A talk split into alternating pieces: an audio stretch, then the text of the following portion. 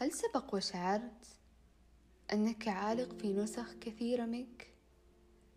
تود لو بإمكانك العودة إلى صندوق النسخ الاحتياطية لتلتقط النسخة الأخيرة وتقوم بتحميلها على من تأبه لأمرهم.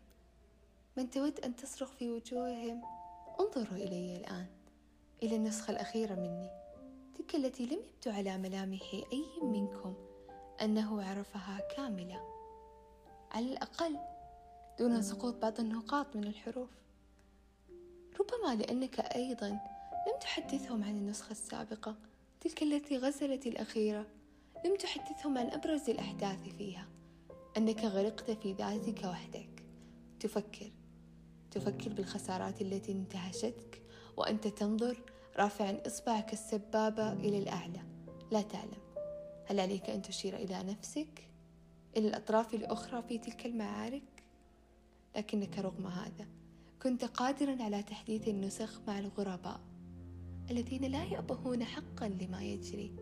لكن ربما ربما يجدون أنفسهم في سطر لك. كنت قد بذلت عليه دموعا على انكساراتك.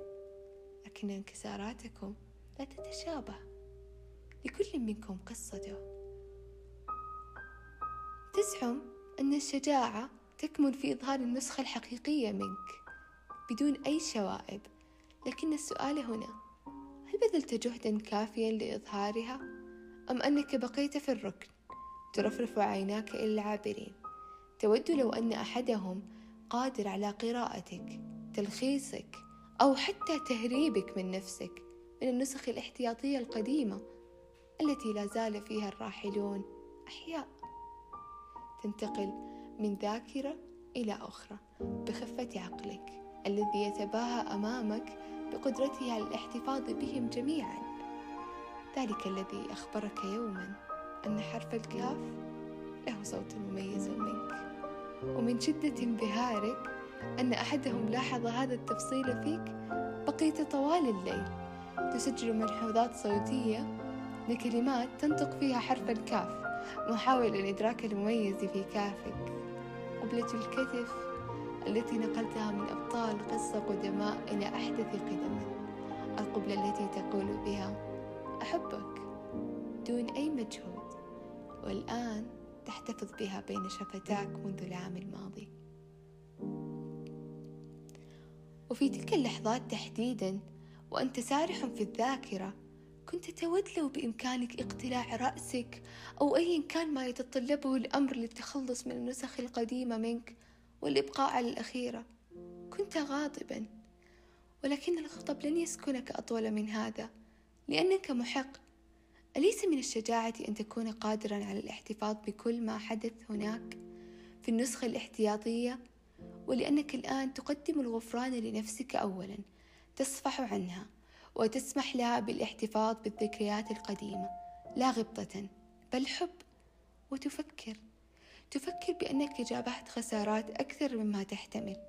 ورغم الانفجارات الصغيرة لا تزال تشعر أن الانفجار الكبير لم يحدث بعد.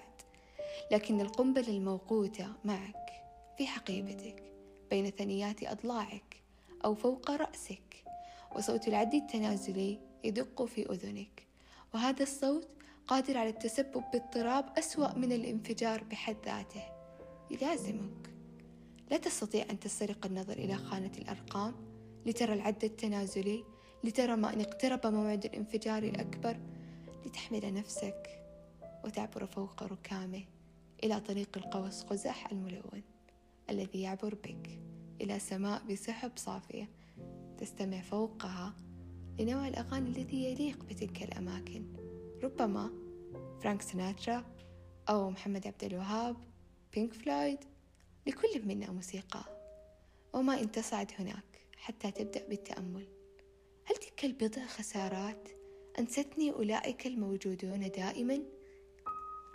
الذين انتقلوا بسلاسة ودون أن نلاحظ من النسخة الأولى وحتى الأخيرة بل إنهم قاموا بتشكيلها معك وتحضرك تلك الأبيات في وصفهم.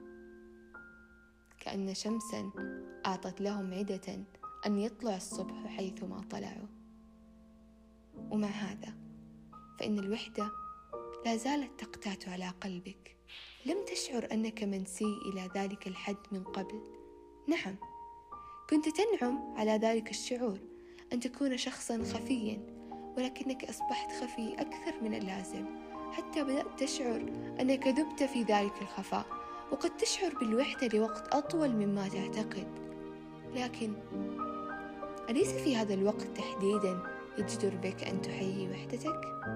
التي كان لها النصيب الأكبر في النسخة الأخيرة. خلوتك مع ذاتك هبوطك على كل هذه الأفكار. أو أيا كانت الأمور أو الهوايات التي حملتك عليها.